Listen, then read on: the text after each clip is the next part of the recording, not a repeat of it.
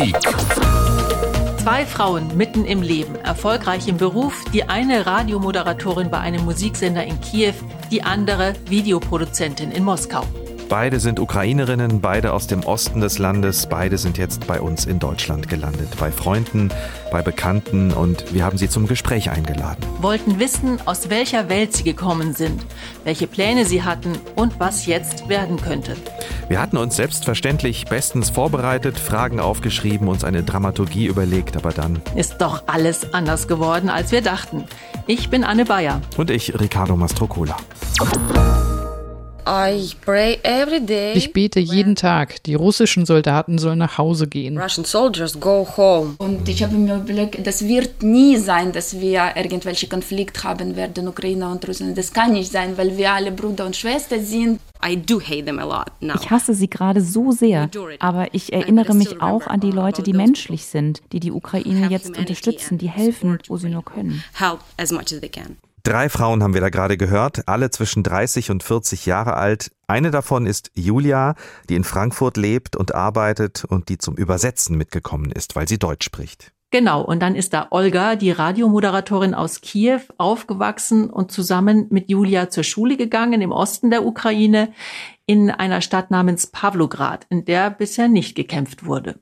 Und dann noch Anastasia. Sie ist aufgewachsen in Mariupol, später in Kiew und hat dann viele Jahre in Moskau gelebt und gearbeitet. Sie hat eine ukrainische Mutter und einen russischen Vater. Wir treffen uns in unseren Redaktionsräumen im HR in Frankfurt, haben unsere Fragen auch alle ordentlich vorbereitet und zwar auf Englisch. Anastasia spricht es fließend, Olga nur ein bisschen, deshalb ist eben Julia dabei. Und sie wechselt immer wieder zwischen Englisch und Russisch, nicht Ukrainisch, wie wir dachten, aber dazu noch mehr später. Wir starten unser Gespräch mit der Frage, was Sie in diesen Tagen eigentlich machen, wie Sie die Tage verbringen in Deutschland. Und Olga fängt an zu erzählen. I, a little bit. Ich mache ein bisschen Sport, ich koche auch, uh, typisch ukrainisches Essen. And of course, and of course, every minute und jede Minute lese ich die Nachrichten aus der Ukraine. Ja, und dann geht sofort los mit der kleinen Stadt Bucha bei Kiew, die auch wir in Deutschland mittlerweile kennen, wegen der vielen getöteten Zivilisten, die dort bisher gefunden wurden. And uh, my um, close friend uh, lived in Bucha. And uh, uh, в ночь ein enger Freund von mir lebt in Butscha und in dieser Nacht hat er gesehen, wie sie Leute erschossen haben.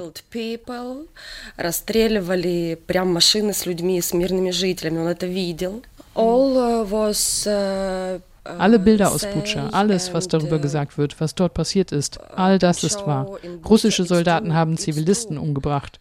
Russische Soldaten haben Frauen und Kinder vergewaltigt. Russische Soldaten haben geplündert. Ist das noch menschlich? Es ist furchtbar und es ist wahr. Russian soldiers killed uh, civilian peoples. Russian soldiers rope uh, women and children. Russian soldiers um, loot, loot. Plünder. Yeah, and. Uh, I don't know it's uh, human or not. I don't know because it's awful. Uh, all that uh, show it's true. Ja, all das ist Olgas Antwort auf unsere Eingangsfrage, wie es ihr hier bei uns gerade geht. Und wir merken, ihr Körper ist anwesend, aber Herz und Seele sind dort und alle Gedanken richten sich auf die Ukraine. Und Anastasia geht das nicht anders. Sie stammt aus Mariupol. I was born in Mariupol actually and as well as my family. My mother was born there, my grandmother was born there. Ich bin in Mariupol geboren, wie meine Familie, meine Mutter, meine Großmutter sind auch dort geboren. Und es ist total furchtbar. Ich mag mir noch nicht einmal vorstellen, was sie dort finden werden, wenn Mariupol befreit ist, nach dem, was wir jetzt in Butscha gesehen haben. Meine Tante ist noch in Mariupol, aber sie schreibt uns keine Nachrichten mehr. Seit dem 2. März. Sie war seitdem nicht mehr online und wir haben keine Ahnung, was dort los ist. She was not online since then.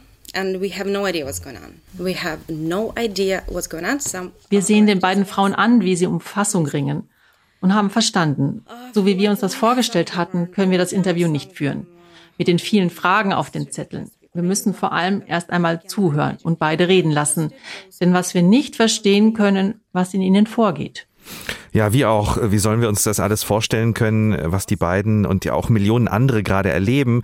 Wir leben ja in einer völlig anderen Welt. In unserer geht's um Beruf und Arbeit, um Familie, vielleicht um den nächsten Urlaub und wir beginnen ja erst langsam zu verstehen, was dieser Krieg anrichtet, weltpolitisch, wie er gerade dann doch unser Leben auch verändert und vermutlich auch die Welt, in der unsere Kinder aufwachsen. Aber nochmal einen Schritt zurück. Auch Olga und Anastasia hatten natürlich ihr Leben vor dem Krieg. Und wir haben sie natürlich gefragt, was habt ihr in den Tagen und Wochen vor dem Angriff gemacht? Was war das für ein Leben? I prepare new programs. I uh, all my mind was at this topic. Uh, yes, it's uh, programs about uh, famous musicians, famous songs. Uh, ich mache Sendungen über berühmte Musikerinnen und Musiker oder erfolgreiche Songs, die weltweit bekannt sind mit goldenen Schallplatten und so. Und ich hatte schon alles geplant für ein Treffen mit Julia im Sommer. Wir wollten uns am Meer treffen. Um, and uh, I um, prepared uh, uh, for visit with Julia in summer. We wanted uh, to meet uh, near the sea. Which sea? Somewhere was yeah. not so. Yeah. Ja, schön, dass Olga und Julia so darüber lachen können, denn eigentlich wollten sie anscheinend gemeinsam Urlaub machen. Und jetzt schläft Olga bei ihr im Wohnzimmer in Frankfurt auf der Couch. Ja, und vor Kriegsbeginn hat sie gerade ihre Musiksendung gemacht, hat sich mit Whitney Houston und den Scorpions befasst. Das hat sie uns auch erzählt. Kein Gedanke an einen Angriff. Und Anastasia hatte auch große Pläne. Sie hat in Moskau und Kiew gearbeitet und gerade den nächsten Karriereschritt im Blick gehabt. I'm a director and producer, and uh, both. And usually, I work with concepts or with the processes, shooting processes. And before that, I used to run my uh, small production studio. made art videos, mostly also commercials. Ich mache den Schnitt. Ich bin Producerin, meistens als Auftragsarbeit. Vorher habe ich in meinem eigenen kleinen Produktionsstudio Kunstvideos gemacht, aber auch Werbung. Viel aus dem Bereich der Kunst, also auch Street Art und Social Art. Nicht nur in Moskau, auch in Kiew. Ich habe auch Berichte fürs niederländische Fernsehen gemacht. Ich habe gedacht, das wäre mein nächster Schritt, mit internationalen Firmen zusammenzuarbeiten, viel dazu zu lernen. Das war total aufregend für mich, das zu machen. Step in my career to join the international corporation to start my ich weiß nicht, mir ist das noch nicht so richtig klar. Alles ist zerstört. Ich hatte ein Leben, einen Beruf. Ich hatte mir alles aufgebaut. Ich hatte Pläne für die Zukunft. Und dann einen Moment später, schnips, ist einfach alles weg. I don't know. I don't understand what's going on now because in my head it's all ruined. And you know, you had your life, you had your career, you built everything step by step. You had plans on your future and stuff, and in one moment it just like disappears man hört auch, wie sie immer wieder durchschnaufen muss und äh, ja, die ja, um Fassung ringen muss, dass sie das alles äh, so erzählen kann. Äh, von einem Moment auf den anderen also ist das bisherige Leben weg. Beide haben es nach Deutschland geschafft, beide über ganz verschiedene Wege. Ja, aber es war mehr oder weniger Zufall, dass sie beide in Deutschland gelandet sind. Olga wegen ihrer Schulfreundin Julia, Anastasia wegen vieler Kontakte nach Deutschland Jetzt sind sie erstmal in Sicherheit, aber viele ihrer Freunde und Freundinnen und Verwandte sind noch dort geblieben. Anastasia vermisst nicht nur ihre Tante in Mariupol, sie sorgt sich auch um eine Freundin aus Mariupol, die mit ihrem Mann offenbar gegen ihren Willen nach Rostov, nach Russland gebracht wurde, also deportiert und die jetzt dort Hilfe braucht. Anastasia hat ein großes Netzwerk an Freunden, auch in Russland, also hat sie sich bei einer dieser russischen Freundinnen gemeldet. I texted her if she can help because she knows some people in Rostov where they are. And I texted her, please help. There is a family who needs, they are, they are hungry, they are cold. Ich habe ihr getextet, um zu fragen, ob sie helfen könnte, weil sie ein paar Leute in Rostov kennt. Und ich schrieb ihr, das ist eine Familie, der ist kalt, die haben Hunger, bitte hilf ihnen, hilf ihnen, Hilfe zu bekommen. Und sie antwortete, ich werde euch nicht helfen. I was like, what? Und ich war fassungslos. Und ich war wütend und schrieb zurück, toll, danke für deine Unterstützung, seitdem der Krieg läuft, seit einem Monat. Und sie schrieb, ich denke nicht, dass ich euch unterstützen sollte. Und ich habe mich nur gefragt, was? Since last month when uh, war started, she's like, I don't think I, I should support you. I was like, what? Also fassungslos hat sie da reagiert auf diese Reaktion. Anastasia hat ja, wie wir anfangs gesagt haben, einen russischen Vater, von dem sie im Gespräch allerdings kaum was erwähnt. Also im Moment gibt es keinen Kontakt und es ist offenbar auch ziemlich schwierig mit den alten Bekanntschaften in Russland. Viele glauben der Propaganda in den russischen Medien, sagt Anastasia, aber eines ist ihr trotzdem sehr wichtig. I have to be fair because uh, just blaming Russians, all the Russians, it's also not fair because I was there, I was at the streets, I was at 2011 and the, all, the, all those demonstrations against Putin. Ich muss fair bleiben. Die ganze russische Bevölkerung verantwortlich zu machen, das geht nicht. Ich war dort 2011 bei den ganzen Demonstrationen gegen Putin. Ich kenne die Leute von dort und ich weiß, wie sie noch heute leiden. Sie sind im Gefängnis in ihrem eigenen Land.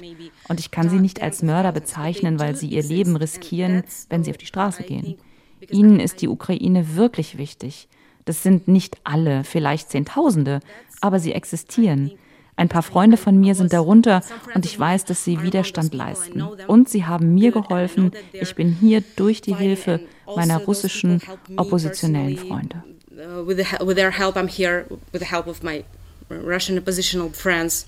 Und Olga hat schon lange ihre Freundschaften ausgedünnt zu Russinnen und Russen, eigentlich schon seit der Annexion der Krim 2014. I uh, don't contact with them. Ich habe schon seit langem keinen Kontakt mehr, schon vor dem Krieg nicht mehr. Eigentlich schon seit 2014, als die Besetzung von Donetsk und Luhansk begann. Damals wurde unser Kontakt immer weniger, bis er dann ganz abgebrochen ist. Jetzt spreche ich nicht mehr mit Schauspielern, Musikern oder anderen berühmten Personen aus Russland. Our speaks uh, was little, little and enough. Okay. Now I don't uh, speak with Russian actress, uh, actress, musician and others, famous person. Wie war das denn vor diesem Krieg? Wie war das Verhältnis zwischen Russen und Ukrainern? War das schon immer unterschwellig angespannt? An dieser Stelle schaltet sich auch Julia ein, die Schulfreundin von Olga, die aus einer russischen Familie kommt und in der Ukraine aufgewachsen ist. Ich kann nicht mal ukrainische Sprache. Mhm. Ja, ich verstehe, aber ich kann nicht sprechen. Das ist sehr lustig. Ich hatte immer schlechte Noten dort, weil alle in der Klasse könnten aber für mich war es sehr schwer. Okay, gut, also und das war so irgendwie, aber das, also wir sind Freundinnen immer noch und werden sein und auch ich habe sehr viele Freunde es war nicht wichtig, bist du Ukrainer, was, bist du Russe, welche Familie. Wir haben nie darüber gesprochen. Ich weiß nicht, ob Ola überhaupt wusste, dass ich aus der russischen Familie bin. Ich weiß das nicht mal, weil das ist irgendwie war nie wichtig. Das war auch ein interessanter Moment im Gespräch. Das war uns vorher nicht so bewusst, dass für alle drei Russisch die Muttersprache ist und sie Ukrainisch an Schule und Hochschulen dazugelernt haben. Es sind eben zwei unterschiedliche Sprachen aus einer Sprachfamilie. Und an dieser Stelle machen wir einen kleinen linguistischen Exkurs. Das haben wir uns nach dem Gespräch mit den dreien natürlich nochmal schnell angelesen. Ukrainisch und Russisch, die beiden Sprachen verhalten sich wie Spanisch und Portugiesisch oder Deutsch und Niederländisch. Beide Sprachen haben die gleichen Wurzeln. Bei Russisch und Ukrainisch ist das Alt-Ostslawisch. Dann verwenden beide das kyrillische Alphabet. Und eigentlich ist Ukrainisch auch die Amtssprache. Das hat natürlich politisch-historische Gründe, spätestens seit der Unabhängigkeit 1991. Aber es ist so, dass Russisch in einem großen Teil des Landes, also vor allem im Osten und im Süden, vorrangig gesprochen wird. Und die meisten Ukrainer sprechen beide Sprachen. Mittlerweile gibt es aber auch ein Gesetz, das der ukrainischen Sprache ganz klar den Vorrang gibt. In den Behörden, in den Schulen, aber auch in den Medien wird Russisch verdrängt durch Ukrainisch. Und das finden viele russischsprachige Ukrainer gar nicht lustig. Aber im Moment ist das offenbar trotzdem nur ein Nebenaspekt. In jedem Fall gab es seit Jahren schon einen klaren Trend zum Ukrainischen, auch bei den jungen Menschen in Kiew. Ukrainian is more hip language, kind of like for mm, progressive young people speak Ukrainian and not only babushkas uh, the market as it was maybe Ukrainisch ist eher die hippe Sprache. Die fortschrittlichen jungen Ukrainer sprechen Ukrainisch, eben nicht nur die Babuschkas auf den Märkten, so wie es in einigen Regionen war. Stattdessen ist es jetzt die coole Sprache und es war leicht für mich zu lernen. Wir hatten es genau wie Russisch in der Schule. In Kiew war es einfacher, ukrainisch sprechende Gruppen zu finden aus der fortschrittlich denkenden Gesellschaft. In den 2000ern in Mariupol waren solche Menschen schwerer zu finden. Uh, communities and uh, progressive society which uh, was Ukrainian speaking. Uh, back then in 2000s it was complicated to find people like this in Mariupol. Zurück zum Gespräch. Olga ist mittlerweile unruhig geworden. Das ist nicht das, worüber sie reden wollte. Olga ist selbst Journalistin und daran gewöhnt, Fragen zu stellen. Okay, so maybe you know, I have one question for you. Maybe you know. Uh, what is the, uh, uh, як ви вважаєте, що це за війна? Sorry? Як ви вважаєте, що це за війна? Um, was denken Sie, was ist das für ein Krieg? When, uh, when uh, Russian soldiers uh, uh, not only killed, rape, uh, зв'язують руки людям, мучають людей і, і повністю розрушають інфраструктуру. Olga will also von uns beiden wissen, was wir über den Krieg denken und auch, ob das, was in Bucha passiert ist, nicht ein Genozid sei. Wir müssen uns kurz sammeln, suchen dann nach den richtigen Worten auf Englisch. Was heißt nochmal Menschenbild oder Kriegsverbrechen? Ja, ein Grund, warum wir das hier auch auf Deutsch nochmal nachvertont haben. Aber es ist einer dieser Momente im Gespräch, in dem wir merken, wir sind ganz weit weg von dem, was dort passiert in der Ukraine. Es ist ja schon schwer, verdaulich die Bilder zu sehen, die Berichte zu lesen und zu versuchen, das alles zu überblicken und auch zu hoffen, dass die ukrainische Armee durchhält, was dann wiederum heißt, dass sie russische Soldaten töten muss. Ja, und dann vermischt sich das alles mit den Gedanken, die sich viele bei uns ja auch machen, wofür sterben die Menschen dort? Nicht nur für ihr Land, sondern auch für eine Art zu leben, für Meinungsfreiheit, für Demokratie, für unsere Art zu leben. Was tun wir in diesen Wochen? Was sind wir bereit zu geben? Ja, da geht einem wirklich viel durch den Kopf. Und das war natürlich nicht die Antwort auf Olgas Frage. Wir haben da ganz schön Anlauf nehmen müssen, weil uns das ja auch so bewegt. Also wir haben dann gesagt, es wird jetzt erstmal aufgeklärt werden müssen, Beweise müssen gesammelt werden, um Kriegsverbrechen nachzuweisen. Und dass russische Soldaten Kriegsverbrechen begangen haben müssen, vermutlich nicht nur in Bucha, das ist nach den bisherigen Berichten sehr deutlich geworden. Von Massaker, von Exekutionen spricht auch die Bundesregierung. Was ist das für ein Krieg, hat Olga uns gefragt. Es ist vor allem ein Krieg gegen die Menschen in der Ukraine. Das war eine unserer Antworten. Ja, das hat uns ganz schön zum Nachdenken gebracht, diese einfache Frage von Olga, weil dieser Krieg mit all seiner Brutalität natürlich auch unser Menschenbild ein Stück weit in Frage stellt und uns als Journalistinnen auch immer wieder fassungslos macht, wie groß die Macht der Medien in Russland ist und die ja da absolut dazu beitragen, dass die Mehrheit in Russland den Krieg für gerechtfertigt hält.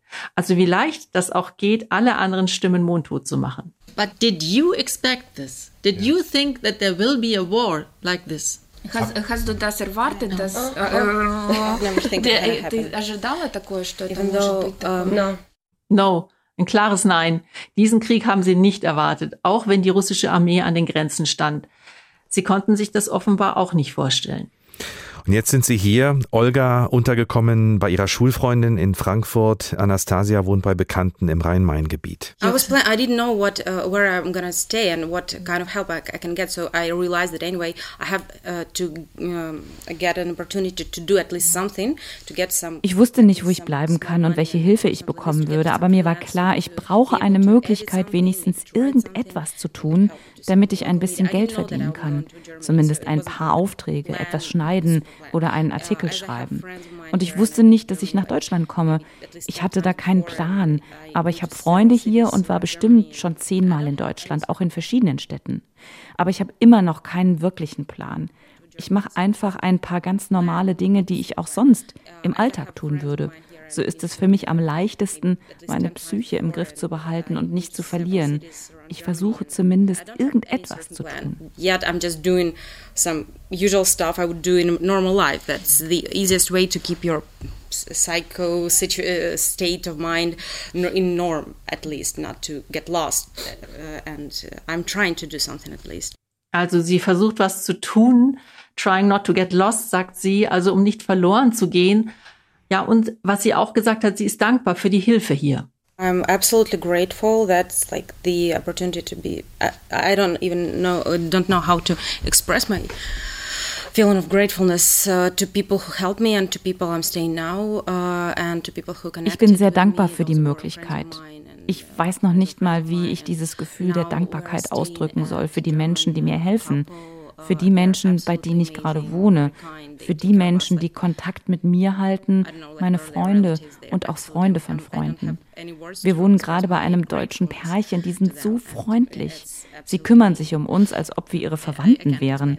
Die sind einfach toll und mir fehlen die Worte für meine Dankbarkeit für sie. Es geht nicht mit normalen Worten. Sie helfen uns mit allem, was wir brauchen. Uns ging es auch nicht so schlimm wie vielen anderen Geflüchteten. Wir hatten keine kleinen Kinder dabei oder ältere und kranke Menschen. Da hatten wir Glück. Ich konnte sogar meinen Laptop mitnehmen, auch um vielleicht von hier aus arbeiten zu können.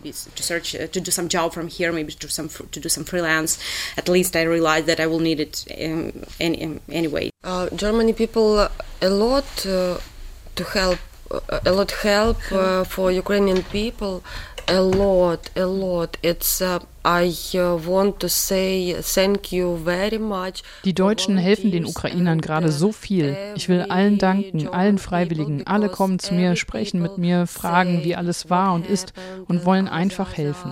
And help, help, help and very як сказати? Große Dankbarkeit für die Hilfe in Deutschland. Danach zum Beispiel mussten wir überhaupt nicht fragen. Das haben beide mehrmals betont und es war ihnen auch wichtig zu sagen, dass sie sich hier wohlfühlen, soweit es geht. Gleichzeitig ist der bisherige Verlust natürlich überwältigend für die beiden und Olga hat versucht, das in Worte zu fassen, was sie vermisst. for relatives and friends and peace and uh, beautiful Kiev uh, when uh, was peace time when we could uh, uh, walk in for Krishchatik, Maidan Незалежності, Подол and others um, uh, others rayon of Kiev. I um, yes and trip for Ukraine. Auch davon sprechen die drei Frauen ständig während unserer Begegnungen von den schönen Plätzen in Kiew, den hübschen Dörfern, der Landschaft. Und Julia, die will jetzt nur noch dort in den Urlaub fahren. Und zwar auch aus Solidarität, um zu helfen, um aufzubauen. And we always plan our holiday somewhere in the world where we're gonna go. Now we're gonna go only to Ukraine. It's for sure we're gonna go for our holiday to Ukraine because we don't need something else. We're gonna spend our money there to help, to build up, to. It's like. I hope that war is gonna over soon. Ich hoffe, dass der Krieg bald vorbei ist und wir werden ihn auf jeden Fall gewinnen. Die Ukrainer werden nicht scheitern. Ich bete für meine Familie und für meine Freunde. Sie alle haben die Grausamkeiten des Krieges gesehen.